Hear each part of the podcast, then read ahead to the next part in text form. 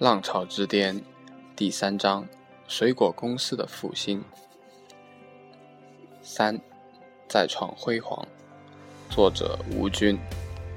苹果公司董事会起先对乔布斯的能力也没有谱，便给他了一个临时 CEO 的职务。乔布斯也不在乎这个，他甚至答应一年只拿一块钱的工资，毕竟苹果公司是他的亲儿子。只要让他回苹果，就什么都好说。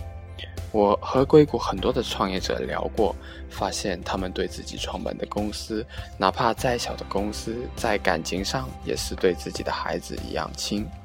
乔布斯上台后推出了一些样子很酷的 PC 机，那时苹果机已经比 IBM 兼容机贵了很多，成了高端的产品。用户主要是很多搞艺术的人。他们很喜欢苹果优于其他个人机电脑的图形功能，其次是一些赶时髦的学生和专业人士。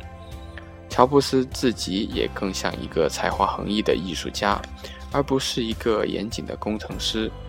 既然苹果在危机领域已经不可能替代兼容机和微软的地位了，他干脆往高端发展，讲究性能、品味和时尚。慢慢的，苹果的产品成了时尚的东西。乔布斯的运气很好，一上台就赶上了网络泡沫年时代。那时，什么公司的业绩都上涨，苹果也跟着上涨。由于苹果已经将自己定位在很窄的高端市场，就避免了与微软、戴尔和惠普的竞争。加上微软当时正被反垄断官司搞得焦头烂额。也无暇顾及苹果这个小弟弟了。苹果在乔布斯接手的两年里恢复得不错，董事会也在一年后将乔布斯扶正，任命他为正式的 CEO。好景不长，随着网络泡沫的破碎，苹果公司的发展面临再次受到阻碍的可能。当然，只有他老老实实的固守自己的高端市场，随着经济的复苏，苹果还会好好慢慢的好起来。成为高端 PC 的制造商，但如果只是这样的话，苹果就不得我们，不值得我们在这里大写特写了。而乔布斯也就不是乔布斯了。乔布斯的超人之处在于他善于学习，并且能把时代的脉搏把得很准。经过十几年磨练的乔布斯已经不是当年那个毛头小伙子了，他已经认识到了苹果封闭式的软硬件，从成本上讲。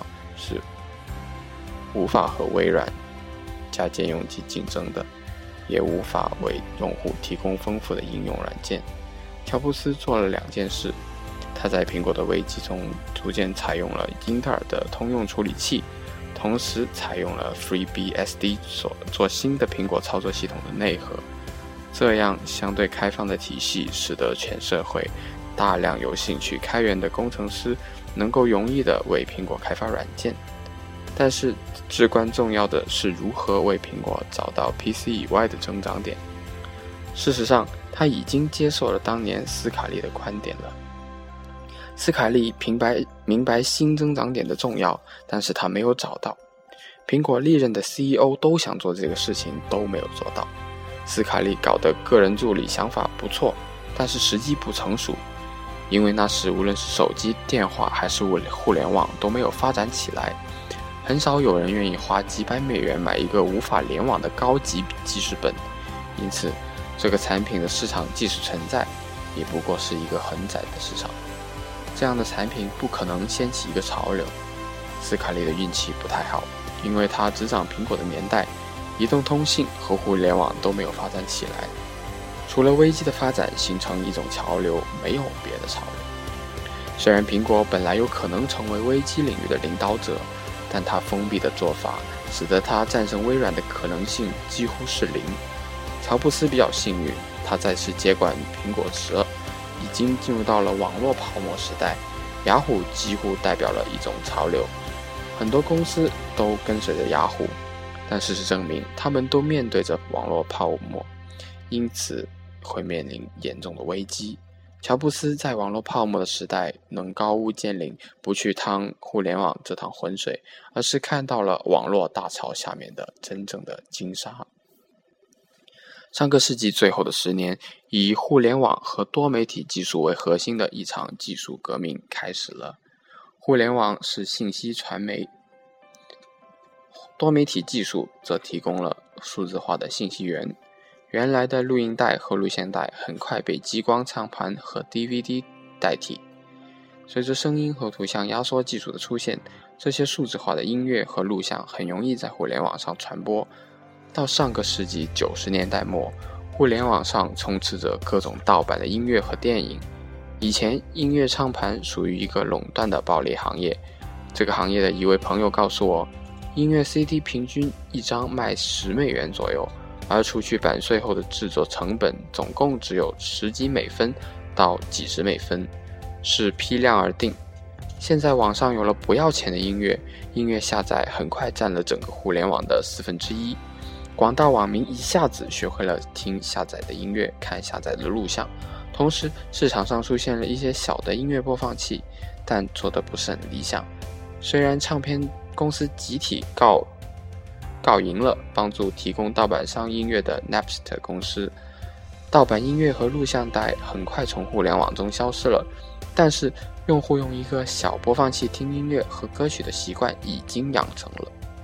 乔布斯看到了两点最重要的事实：第一，虽然已经有了不少播放器，但是都做得不好，尤其是在音乐数量多了以后，查找和管理都很难。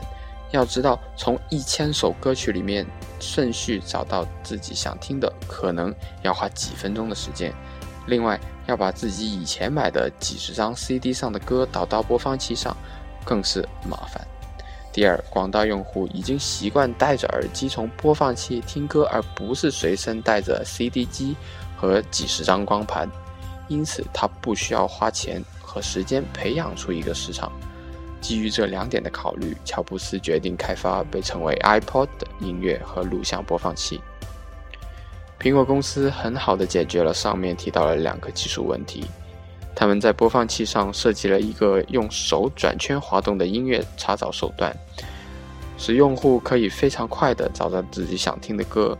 同时，他们设计了一种叫 iTunes 的软件，装到了个人电脑上，可以自动地把电脑和光盘的音乐传到 iPod 中。